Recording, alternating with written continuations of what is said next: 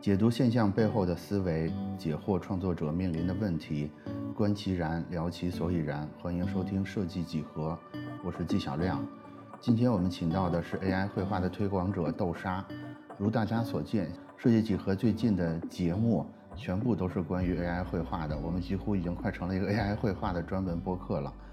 但是这几期节目做下来，这几个对谈聊下来，我心里对 AI 绘画这件事儿的疑惑。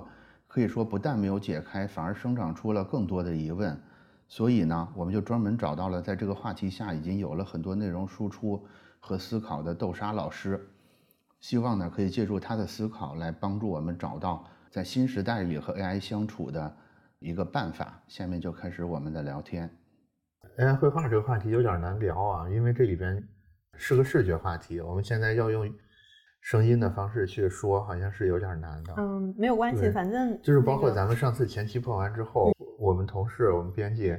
给了一个建议，就是还是多聊一点扫盲项的，就是要照顾那些对这件事完全一无所知的人。就可能需要带入到他们的视角里去说一说这个事儿，嗯，的操作步骤是什么样，会呈现的效果是什么样，一些特别底层的概念什么的，还是有必要的说一说的。嗯，就先来一个什么是 AI 绘画的定义和科普，是吗？呃，可以用生动一点的方式，不要像你那些理科的老师一样。其实 AI 绘画如果是到使用者这个层面来说，不是特别需要特别专业的知识，我可以去。简单的说一下吧，就是嗯，大家都知道人脸识别嘛，现在已经很普遍了这个技术。然后这个技术是在一六年的时候，一六年的时候应该算是差不多在一五一六年的时候，那么它这个技术相当于是图像，从图像里面提取一些关键字，那么嗯，我从一个图像提取一些关键字，这叫人脸识别，包括这个应用到了很多是安防啊，然后。检测啊，这种偏政府或者说偏工业应用的一些方向，它已经在那个时候开始用了。这是一项人工智能的技术，嗯，然后是图像到文字。那么那个时候就有一群研究员，他觉得是不是可以把这个过程给颠倒过来？嗯，那么既然能够从图像生成文字，那么我是否可以同样从文字生成图像，对不对？但是这个从文字直接生成图像这个过程，它跟你。去拿一个关键词，你去谷歌上或者说是百度，我去搜索一些图图像，从图像库里搜索是完全不一样的。然后它是它是相当于是我需要从一句话里面生成这个世界上没有的，然后这个世界上没有的图像，而且它是一个通用型，它想生成的是一个通用型的一个图像生成器，不是说跟早期的那种图像呃文字生成图像不一样。早期的是那种我专门训练好了，比如说我。只训练出人脸，人脸这个训练集，那么这个东西我就只能生成人脸。这种专用的这种是不一样的，它是相当于想生成一个通用型的，就是我输入任何文字，它都能生成对应的图像，但这个特别难嘛。然后他们最开始的时候，相当于只生成了可能不到几加盖，就是三十二像素乘三十二像素那么大的一个小图像，就特别小。但是这个是写了很多论文，然后写了很多尝试。这个是在一六年的时候。这里面最大的难点是什么呢？最大的难点是你这个训练集要特别大，就是说它这个模型可能会要，它当时的点在于它相当于是一个什么样的呢？因为每个像素点你对应的一个就是区域，它是一个。它是一块区域，但是它这个区域，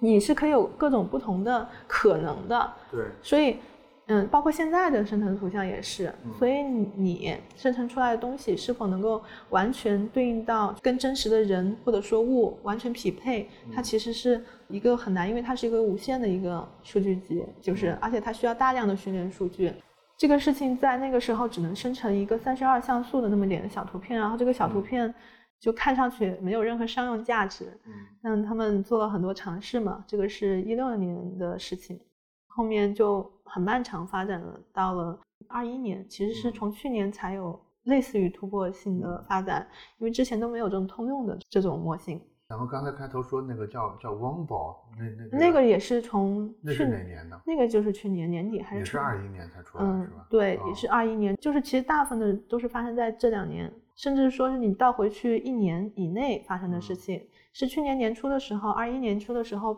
，OpenAI 做了一个 DALL-E 的一个他们是自己做的嘛，然后就是他训练一个 DALL-E 的一个这样的产品，它是说号称能够通过任何的语义，然后生成对应的图像，生成的效果还可以。然后那个，但是问题是 DALL-E 它不是开源的，它是一个非常封闭的一个 OpenAI 是不 open 的，它的数据就是技术到现在也没有开源。然后当时的一些开源社区的一些就是程序员，他就通过现有的一些公开的一些论文，然后一些技术，然后他们就自己传了一个，就是自己去尝试做了一些开源的一些产品，然后其实都是这些 DDSD 啊，对对对，对这些就是这么出来的，对对，就是这么出来。它其实跟 DALL-E 是完全两条路线。达里的那个现在也没人知道它具体就是，然后这是两条路线，就是开源社区就是做的努力，其实才引发了这些。因为完全靠 OpenAI 的话，就是他们不太愿意去公开这个技术，他们有很多顾虑，他们顾虑也是正常的，就是它确实是一个潘多拉的盒子嘛，你开放了，你不知道那些人用这个技术生成什么样的东西，他们一直都很保守，包括现在你用达里二，你仍然。会有很多限制，就是我最近加到咱们那个 AI 道之后，我现在的体感，我会觉得，尤其是 SD，它的效果可能已经超过达里二了，我会有这种感觉。对，你会有这种感觉，因为每个它的擅长的点不一样。达里二它没有针对于艺术做优化嘛，但是它在有一些方面就是还是可以的，而且就是怎么说呢？我觉得 SD 确实。已经在接近或者说超越它的某些方面已经超越了，而且它是开源的嘛。因为 SD 它背后的那家母公司，它的观点就是我要开源，就是呃，它虽然是一家公司，但是它特别推崇开源这个东西，他就想颠覆行业。是一个比较外部三的。嗯，对他，他就想颠覆行业，他就觉得拿个锤子把之前旧有的这些东西打碎掉就很爽，就是这样一家公司，就是所以他把。S D 的这些都开源了，而且不断的去，它现在甚至跟一个叫 Fast AI，就是一个 AI 科普的一个呃国外很很著名的 AI 科普的一个教程要合作，马上就要开始合作了。就是就是他在讲解他这个算法底层对底层的他在做教育了。当你把他的底层的这些东西都做成教程，而且还是免费的。它初期可能不免费，但是也很便宜。就是它在，就相当于在教大家怎么去制作武器。对对对，就是相当于把这些武器制作方式我都开源了，我都教给你了，我还请了最好的这种做科普的团队来去给你，对，给你做这个教育。然后，所以我就觉得他想做生态嘛，还想把这个基础教育也做了。然后就是这个东西出来是一个今年，也就是今年八月的，就很快。其实大部分的升级都是从今年的。嗯，应该是从三月份开始。嗯，三月份是 My Journey，就 MJ，它是三月份出来的。然后四月三月份才出来吗？嗯，对，它三月份才出来的。然后滴滴那个是去年年底，因为 MJ 的团队跟滴滴其实差不多，就是它是核心开发者去了 MJ，然后然后做的。所以就是你想，三月是 MJ，然后四月是达里二，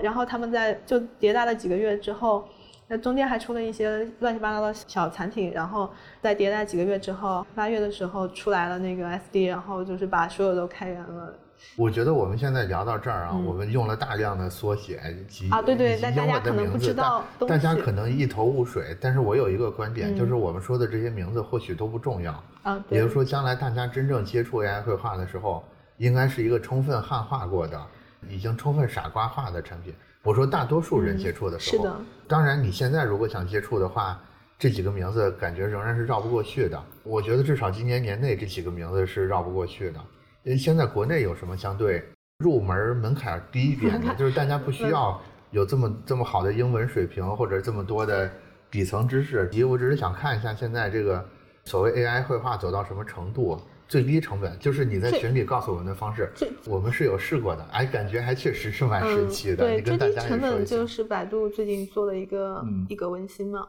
叫一格一格一格格格式的格，然后文文心雕龙的那个文心，一格文心，大家搜一下就可以了，对吧？嗯，对。然后一格文心的话，它就是充分汉化，然后也针对了中国的一些特定的一些，像什么国画呀，然后。然后他应该也针对了二次元的一些作品的输入，所以他出二次元的效果还挺好的。然后国画风格的也还挺好的。但是他用的是哪家的开源呢？他们号称自己全自己训练的，是吗？这么厉害？对对对啊对对，但是具体因为他们出来的效果其实有一点像早期的滴滴，嗯有些时候，所以我就是，但是它就也有一些确实能看出来，它针对了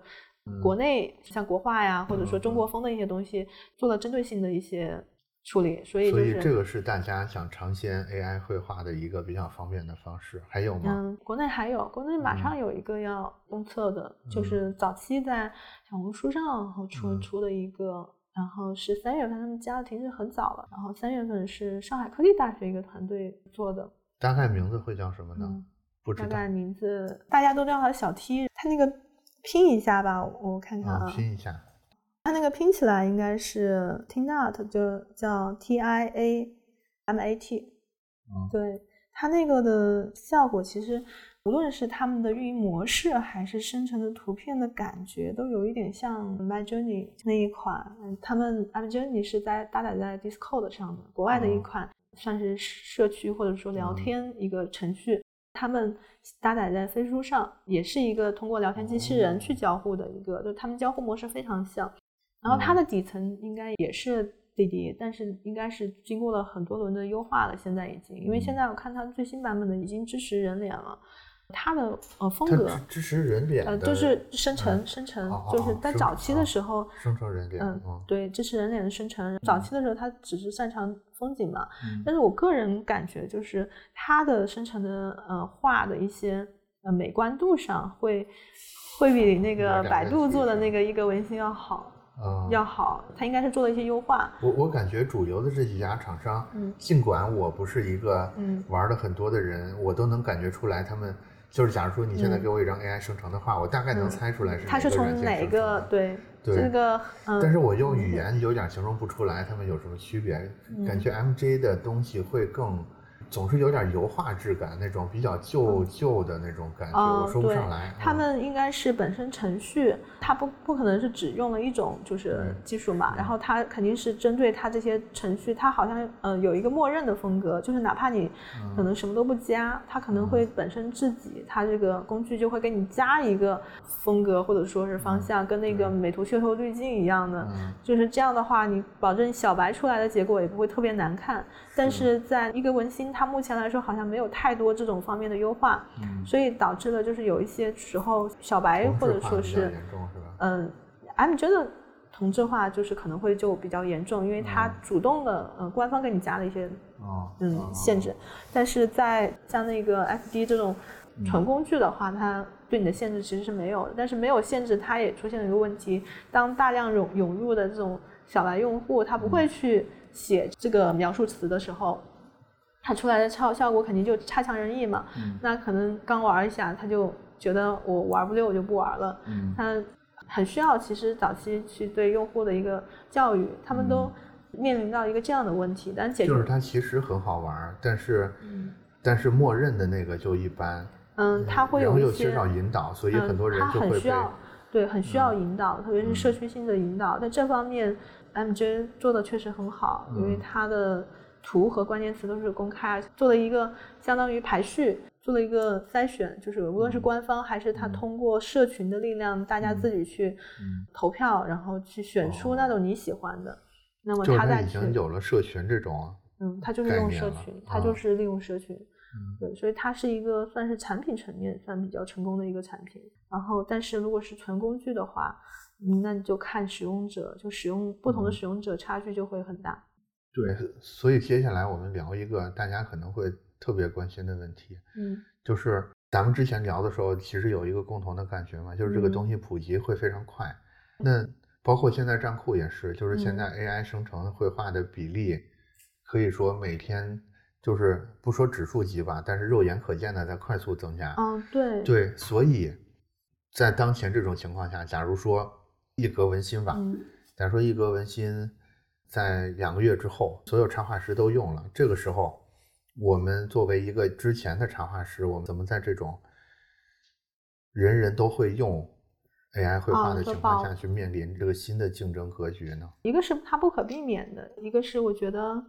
嗯，不用特别去担心这个的差距，因为嗯它因为我发现了，就是呃，不同的人使用它这个东西，跟你嗯、呃是否擅长使用，但也有关系。它更关键的一个因素就是你筛选这个作品的一个个人的取向吧。我们可以嗯简单的说成是审美，它跟一个个人的审美关系非常的大。在描述词的方面，嗯，如果是一个有过艺术或者说是设计背景的一个人，那么你在描述这些词，你你会有比别人更多的优势，因为它大部分需要你很了解艺术史，然后你起码得知道你这些参考的是哪一些画风或者是哪一些艺术家，你不可能这些艺术家你都不知道，然后你写你写不出来的。你写不出来，嗯。算法是没法自己领悟出来嗯你想要的是哪种嗯，是的，感觉的就是说东西的。嗯。你可以去把这些画风嗯。做一个融合，然后就是就跟那个调酒一样，嗯。但是它没有办法去生成一个完全这个世界上就是说不存在的画风，它可以嗯。去混合，但是它没有办法生成一个不存在的画风，然后你得去学习跟它去交流，就跟 AI 去交流，然后就是你你得了解很多背景的知识，所以导致了我觉得目前来说，属于真正那种有很深厚的一些艺术知识的一些人，他可能不一定是画画很厉害的人，因为他不需要他画。但是如果你了解很多这方面的知识就，是学史论那帮人是吗？嗯、你也可以这么聊。反正审美，因为审美它涉及到一个二次筛选，嗯然后它出来的图往往是会比较好的。嗯，审美很重要，就是说，但审美也没有办法速成。就说到这儿嗯啊，就是我们本身工作面临的一个巨大的困难，就是因为大家都知道站库的机制，就是我们要从所有对从所有作品里边选择比较好的推给更多人看嘛。嗯所以现在就会遇上一个困难，就是作品跟作品之间的那个距离变得更微妙了，你知道吧？就嗯原来、你就觉得差距很大，现在好像对差距很小，然后你就会有产生选择障碍，是吗？对，就是很难，但是你又必嗯须要做这个动作。当然，我们现在有算法推荐了，哦我们压力相对小一点，但是仍然会有这个问题，我人们仍然是有确实很夸张的工作量。对，但是一直也就这么做下来了。嗯咱们现在还是回到主线上来啊。所以你觉得面临这种情况下，我们应该怎么办呢？就是之前我们能很轻松的分辨出来，这个人就是不会画画，或者这个人一看就是哦练了半年，这个人三年功底，这人一看十年以上，这个会辅助我们去做出这个嗯判断。就是十年以上，不是说十年以上一定好，但是他大概率会比那个只画半年的人画的好。嗯，对，现在这个时间但是现在这个就被抹平了，感觉。嗯，对，嗯差距就不会那么的大，但它还是有，它确实嗯有。比如说，你也在那个群里面嘛，然嗯后我觉得像北邦这样，嗯，艺术家生成的一些作品你还是能够很 明显的看出来，明显地感觉跟其他人不一样，对你很明显感觉到不一样。那么他这个，但是他的这个强大，无非是来自于那个呃 “moment” 那个词嘛。不完全是一个哦是词，他他后面一个也会做一是些二次创作，嗯，一个是个人的选择，嗯因为可能你看他那个主题，就是嗯其他人压根不会去测的，就是、哦对它的倾向性，它很明显，哪怕这个东西是 AI 生成的，所以从你都能选题的时候就能看出嗯，差距来你你能感觉到这个东西很带个人特色，你仍然能看出来是他的作品，而不是其他人的，就是这个是个人。从选题上面就会有影响，像包嗯括现在我遇到的很多，你可能其他行业我压根就不是这方面的，他没有什么想法。那么我刚我开始用 AI 绘画，很多人是没有任何想法，那我不知道画什么的，哪怕你知道他能画出来，你是不知道你要画什么，就是这个是个最大的问题。对，你是你是没有嗯想法的。那么我觉得就是说，AI 绘画它最大的好处是，它把创意这件事情，它就是那种平民化了，相当于是它民主化的一个创意，就是原来的创意它会汇聚在那一些少数人手里嘛，因为它只有少数人能把它表达出来。它其实是让艺术变得更嗯纯粹了。因为对因为我我自己有一个观点，我会觉嗯得做艺术的人或者艺术家，他承担的一个任务，嗯其实是什么呢？其实是一个导游的任务。嗯，就是大家都不会玩儿，就是普通人只会过一个正常的生活，大家没有嗯一种去切换到一个很新奇的视角，去享受一种发现的乐趣的能力。艺术家们是具备这个能力的，所以他是替大家找到一些哎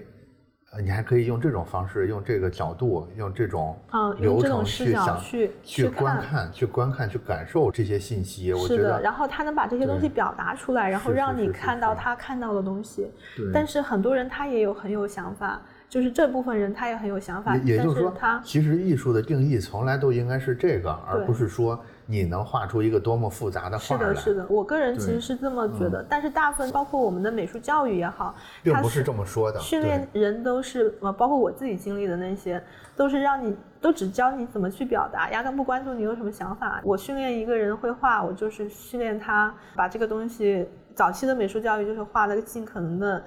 像，就是那种你理解什么三大构成，对吧？然后就光影关系，就是你怎么把它去实现出来。然后他从来不会关心你有什么奇怪的想法，对吧？然后但是这一波就是很有创造力或者说很有想法的人，他数量肯定是不少。这些人有可能没有经过，大部分其实很多，我觉得百分之八十的人，你说这一部分人去受过一些系统的美术的教育，当然他受过系统美术教育，对他这种创造力不一定是一件好事，就他可能就会被这些想法可能被那些范式给绑住了。对，然后这一部分人，那他有想法，那他只是不会画，对他来说是一件非常好的一件事情。他可以非常快的把他的想法，起码就是说实现成一个视觉化的一个东西出来。他多了一个很强大的表达力的工具。这一部分人的话，他肯定是非常大的一个人群，因为我周围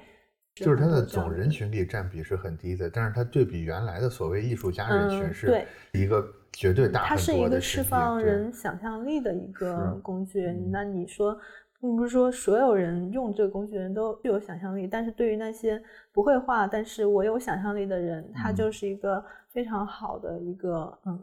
对对，它的是一个非常好的工具。这一部分人目前来说，我接触到的有很多，他从事创业行业，但是他不太会画画，或者说他画的没有那么好其。实现在创意行业里就已经有这样的人，有啊，像就是很多导演都是这样子。对，是的。很多导演啊，然后那种 就是我这一你你一说导演画画，我就想起嗯姜文来了，他就画的很烂的对种，，但但是他包括我，但是他脑子里有，他知道什么样是对的，他，只是没有办法用手画出来，所以他非常需要所以就是他可以借用这些 AI 绘画工具画出来未来。嗯，我我刚开始，我在四月份的时候刚嗯。开始在小红书上跟这些教程的时候，就有一个四川的导演，就是他还是嗯。音乐剧的，不是那个，嗯。就是那种联系嗯。我，就说这对这个非常感兴趣。嗯。他们的需求就是说，他非常需要一种这样的工具，然后他可嗯。以去跟像他们团队的美术啊，然后场景啊，才能去做交流。但是嗯如果像现在他不会画画的话，就沟通起来就就是只能通过语言描述嘛。那么就等于现在那个那个我们叫美术师也好，我们叫呃分镜画师也好，他们扮演了一个人工智能对对对，人工智能绘画的角色，就导演输入关键呃词，是的这是一个古代人，他有川剧变脸的元素，然后他可能不太高，然后他皮肤是怎么样？好难呀。然后 对，但是人工智能的话，嗯它是一个非常好的一个这样的嗯角色，它是二十四小时无休，然后对吧？一分钟的出图又很快，它一分钟出来一个，虽然它出图的废图率很很高，但它很快啊，就是你可以，就是你从那么几百张图里面，你总能筛出几张好的。而且你可以自我迭代，比如说第一批生成这些图，你选一张，你可以以这张为底，对对对，再去进一步的再去创作用这种方式来。甚至你可以说是把它把其中一张，或者说我只嗯取其中一张的一个局部，然后我取另外一张局部，这个打理已经可以实现了。嗯我就把一些图拼起来，然后拼自动补图是嗯吧？，对，自动补图，我可以把一些局部拼起来，然后把它生成一个完整的，这个都是可以，然后可以在上面不断的修改，这个是打理的优势。所以这个对全人类来说绝对是个好事儿，嗯，对，尤但是其是有想象力但是没有经过美术训练的人。嗯，对这个，但是我还是要说啊，说因为我们服务的人群有相当一部分是受过美术训练的，嗯咱受的这点训练，怎么别让这个汗水白流了，别让这个苦白受了呢？这个有点尴尬就总尬不。能眼睁睁看着他白遭这罪了，是吧？夏练三，我想到的，我想到的是，因为现在的 AI 绘图，它其实更像是一个协作的过程，就你跟 AI 协作的过程。那么他单纯的想让靠他纯粹的从文字生成一个好的作品，他其实还是比较拼概率的事情，它并不是那么简单，或者说那么成品率那么高的。那么如果你本身就会画画，那肯定是比那些只能够用文字生成画的人会有更多的选择性。就你完全可以，就比如说软件，它有一些它的一些。局限性就是从，就是你可以在这个基础上，在二创二创的时候做更多的事儿。对，你可以二创的时候做非常多的事情。你甚至你可以以图像作为提示词的话，你可以在底图或者说你可以去控制它的构图，你可以就是你可以精细化的控制那个结果。嗯，对。但是用 AI，你能只能方向性的控制那个结果。它是可以，就是 AI 生成图片，它除了用图像，用那个。呃，文字作为提示词，它还可以用图像作为提示词，也可以用视频作为提示词。但是甭管怎么提示，它都不如你真的去用你的手去执行那么精确。就是微操大师对，你是可以去后期去修改它，然后修改它，你也可以通过就是生成的图只取其中的一部分，然后作为你的素材，把它当成一个素材库，然后你把它呃整合起来，或者它只作为一个参考。这个国外有很多。艺术家是这么干的，甚至可以用这种方式生成你自己的数字资产，这种感觉。嗯，可以的，因为它是可以很快，然后无限的生成的。然后你想生成什么样？我前两天不是还看了有一个有一个那个做游戏的，然后他是直接用来 Journey 生成的图作为素材。嗯，它肯定是经过了一些后期的修改，但是它生成了很多素材，然后把这些素材拼成了一个游戏，是一个真的可以玩的游戏。那么就是说，作为一个。独立的，就是哪怕是个人的一个创意行业的从业者，那么他也是一个能够让你的工作流变得很迅速的。这个我觉得就是这件事儿真正可怕的地方。嗯，因为整个这件事儿，嗯，咱们从最开始到今天也不过不到两年的时间。嗯，其实到高速发展，甚至只有半年的时间。是的，是的，他就已经走到这儿来了。嗯，对，所以是很可怕的一个。所以你能看到它是一个。它是一个加速度在快速增加的指数级的一个对上升，指数级的事儿。尤其是我们已经在那个就是指数的拐点上了，已经过了那个拐点，已经正在往上飙。等我们这篇发出来的时候，我甚至相信大多数的听众已经主动或者被动的被看到了这个 AI 绘画的种种威力了，甚至有可能产生了很多焦虑了。但是我会感觉说，现在有一个东西是横亘在这个 AI 绘画之前。的一个巨大的阻力，就是所谓的版权问题或者权属问题。我感觉现在这个问题上，大家仍然处在一个特别众说纷纭的一个阶段。嗯，对，版权问题确实是一个非常如果这个问题不解决的话，我觉得甭管你技术怎么发展，它都可能像那种试管婴儿一样，就是会由于这些。您说会？当然，试管婴儿是伦理问题，这个不是伦理问题，这个是一些权利问题。但是我觉得会会形成障碍的。我我没有太担心这个问题，我可能会更担心，就是作为创意行业本身，它的作为这个图片，如果用 AI 生成，它版权上的一些问题。但是你说的那一些，就是旧世界会有些阻力嘛？你可能想说的是。对对，旧世界就既得利益，包括图库啊，然后一些就是对，会有一些主力，他不希望这个东西产生，然后嗯，会设置一些障碍。但是我可能会觉得不太行得通，那肯定会有阻力，包括很多。觉得旧世界是拦不住的，一个是拦不住这个强大的拦不住，因为你看那个达里他。不开源，然后他不公开他们的技术，然后包括他们也会做一些很多关键词的一些审核，有就违禁词很多，非常非常多，然后会做很多限制。他其实就是像避免这件事情嘛，就是他也是试图去把这个技术往回拉一拉，就是他不太希望这个技术特别快的公开。那么，但是你看那个 SD 就出来了，对他没有用，他之前做的努力都很徒劳，包括之前。哪里他是不支持人脸编辑的，他就怕你对人脸做一些。不太好的事情，但是你知道吗？我今天收到了达里的邮件，他支持了，就是感觉他在放弃他的一些他之前守的一些规矩，因为他放不放弃，大家不太 care 了。大家现在在玩 SD 了，大家已经 SD 也现在也有编辑的，就是开始有编辑的功能，所以就是包括我们可能也要上线一些对对对辅助的设计插件等等。是的，就是这个为什么他会没有办法去阻挡？因为它是一个生产力方面的提升，就是它可以非常大的提升这个生产力。当这种技术出现的时候，它有很大的商业的价值，那么就是降本增效嘛。那么它这种商业价值的带来的利益驱使是不可能。它它虽然旧世界它会有阻碍，但是它有更强大的一个利益方面的驱动力。就是就是它造成的新价值是大于阻碍它的那些旧价值。所以这种技术它肯定会有人抵抗他，但是抵抗没有什么用，因为会有另外一些资本或者说是会去推动它的发展，或者像 SD 这样的公司，然后他就。无所顾忌，他就开源了。但是怎么说呢？其实还存在另外一股阻力，嗯，就是艺术家嘛，就是有一点对艺术家，就是看起来艺术家是一个很微不足道的力量，就是也很分散嘛，感觉没有办法凝聚起来。但是我要说的是另外一件事儿，我自己虽然用的用 AI 绘画的用的不多啊，但是有的时候我感觉我整个用的过程。我的心态是有一些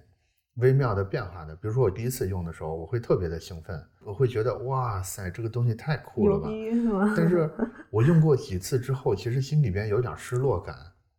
就是我会觉得我做这件事的意义在哪？感觉找不到自己存在的价值了。就也不是，也不是自己存在的价值，是整个画画的价值在哪？我有一个朋友，然后当我给他安利了 AI 绘画之后，因为他也是设计师，然后他他的孩子，然后也挺有绘画天赋，他也在培养他。然后当他知道了这个东西之后，他开始困惑了，他觉得还是否需要培养？就是他，我感觉如果一个东西啊，它带给人们的感觉是一种空虚感的话，这个其实也会是一个很大的问题的。就是可能每个人心里的空虚感都很小，但是如果每个人都不可避免的。会产生出一丝空虚感的话，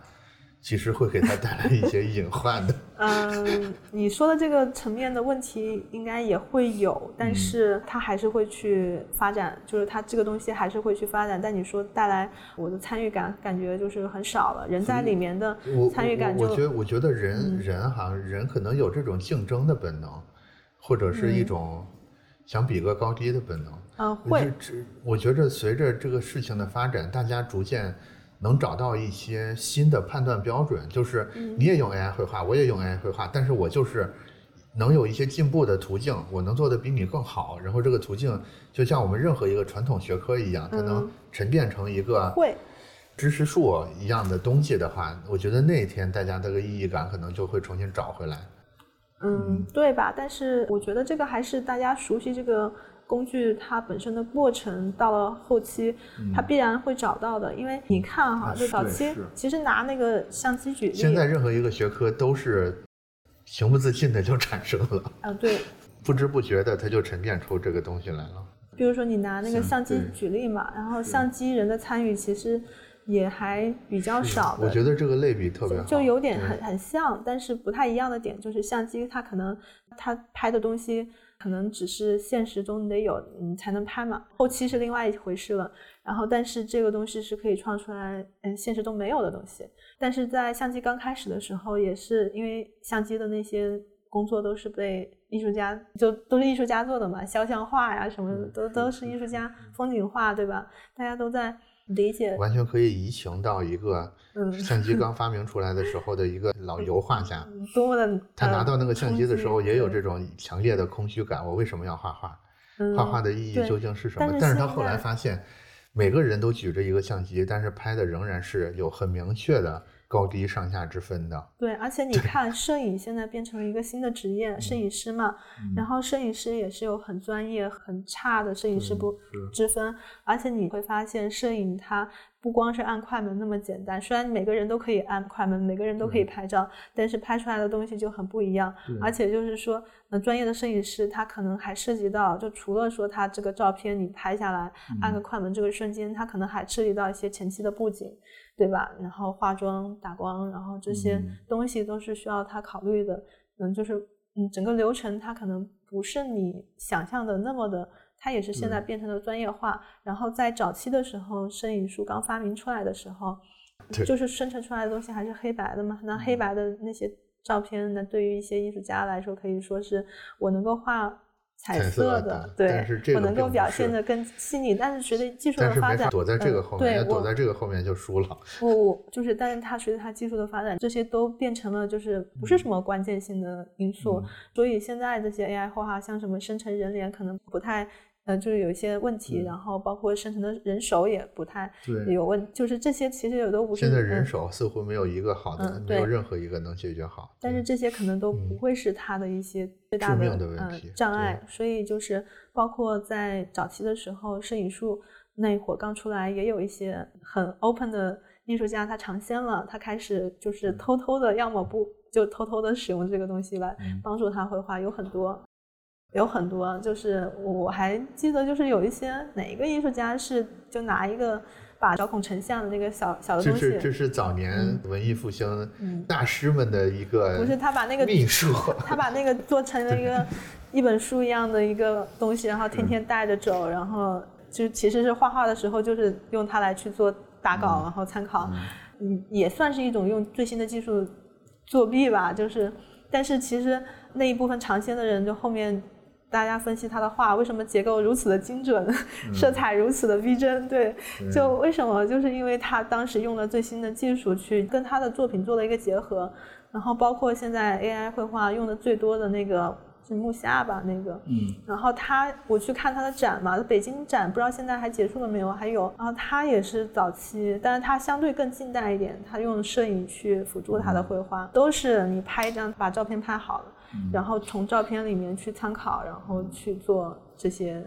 结合，嗯。就是所以我觉得现在其实它的历史很相似，也会有那么一波尝鲜的人，然后吃到一些红利，但是其实嗯。最终决定艺术高度的嗯。也并不是这些技术性的东呃西。，对，觉得说它可能会是另外一种因素，就比如说摄影术发展成熟之后，它取决于一个照片好坏的，那可能就是还是一个摄影师他本身的一个审美的眼光，然后以及他的技术可能也只是帮他去实现。然后包括就是现在还有 iPhone 的那个摄影大赛，那么 iPhone 它在技术层面它其实已经没有什么特别多技术，那完全就是取决于这个但是并不影响嗯用用它做出伟大的作品对来。对那，完全就是说，你取决于我，嗯、摄影师我是带着一样什么样的角度去观察这个世界的，嗯然后我把我观察到的呈现出来。每个人就是你看，哪怕是同样一件东西，你看的视角不一样，那它嗯感觉也不一样。就是我问的是一个什么样的问题，然后我得到的答案是一个什么样的答案，然后嗯我认为你们观看的人是一群什么样的人，嗯，然后我是怎么用这个作品作为一个媒介给你们达，成传达出我某种特殊我我眼里传达的世界，传达某种特殊的信息的。是的，这个东西其实是跨越工具的，确嗯，实是的，所以我觉得摄影跟 AI 画画嗯在这方面是有点像的。然后后期等它发嗯展成熟之后，那么大家用这个工具来说。作为一个什么样嗯。的表达，就更纯粹的取决于使使用者的视角，或者说他的想象力，他的一嗯。个视角，他想表达的内容本身了，而不是说我因为使用这个工具有多么的熟练，我这个嗯。技法本身它会被弱化。所以我作为一个荷兰小画派的老派嗯油。画家，我现在要做的不是悔恨交加，而是应该去抓紧学学摄影术，然后嗯对。可能后面新加的点数，我要重新想一想思路是什么，不能还是按我之前的惯性去这么加点了。对，其实摄影术是导致了后期那些画派，就是有一段时间那个画派很多嘛，就是像什么野兽派，对然后就是是这种出来，它其实就是因为摄影术的冲击。对当大家觉得写实没有任何意义了，就是那我只能够去找其他的途径，然后去做一个尝试，然后表达自己嘛。是。然后现在其实也一样，就是大家肯定会觉得有一些东西失去了意义。那失嗯。去了意义，你现在去抓的那些已经失去了意义，没有任何的必要去就是抓的它们。另外，画画这个事儿还有一个心灵疗愈的功能啊对对对对。是，就是手也可以当绘本身成一。个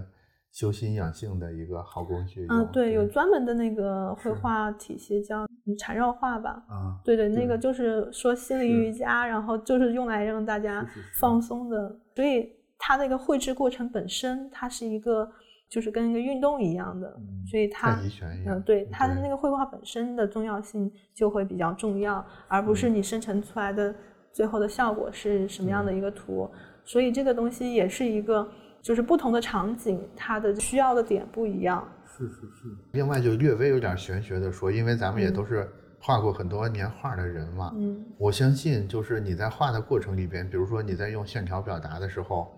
其实它包含的信息量是大于你最后一般人只是扫视之下的那个结果的，就是它包含的信息是很多的。当然，这个就有点玄学了啊。嗯，就人在心但是流之下我相信是，存在这个东西的。嗯，对不是有一种说法，就是人在心流之下，你创作的东西，它有超级信息在嗯，里头。它不完全是你本人个人意志的一个创作嘛，嗯然后更倾向于是有一种高层的灵感也好，哦或者说什么样，通过你然后去创作，有这种说一个理科生说这些真的不应 该。透露了我神棍的身份。不出意外的话，所有人很快都会用上足够傻瓜也足够强大的 AI 辅助创作工具。我觉得它就像任何一个先进的技术一样，它来的迅速猛烈，然后又难以捉摸。希望今天我们的对话可以帮大家提前做好准备，在这个新的技术到来的时候，我们能够一跃而上，成为一个驾驭它的更好的驾驭者。那今天我们的评论区话题是：你用过 AI 辅助的设计工具吗？他们给你的感觉是什么样的呢？来评论区我们继续聊一聊吧。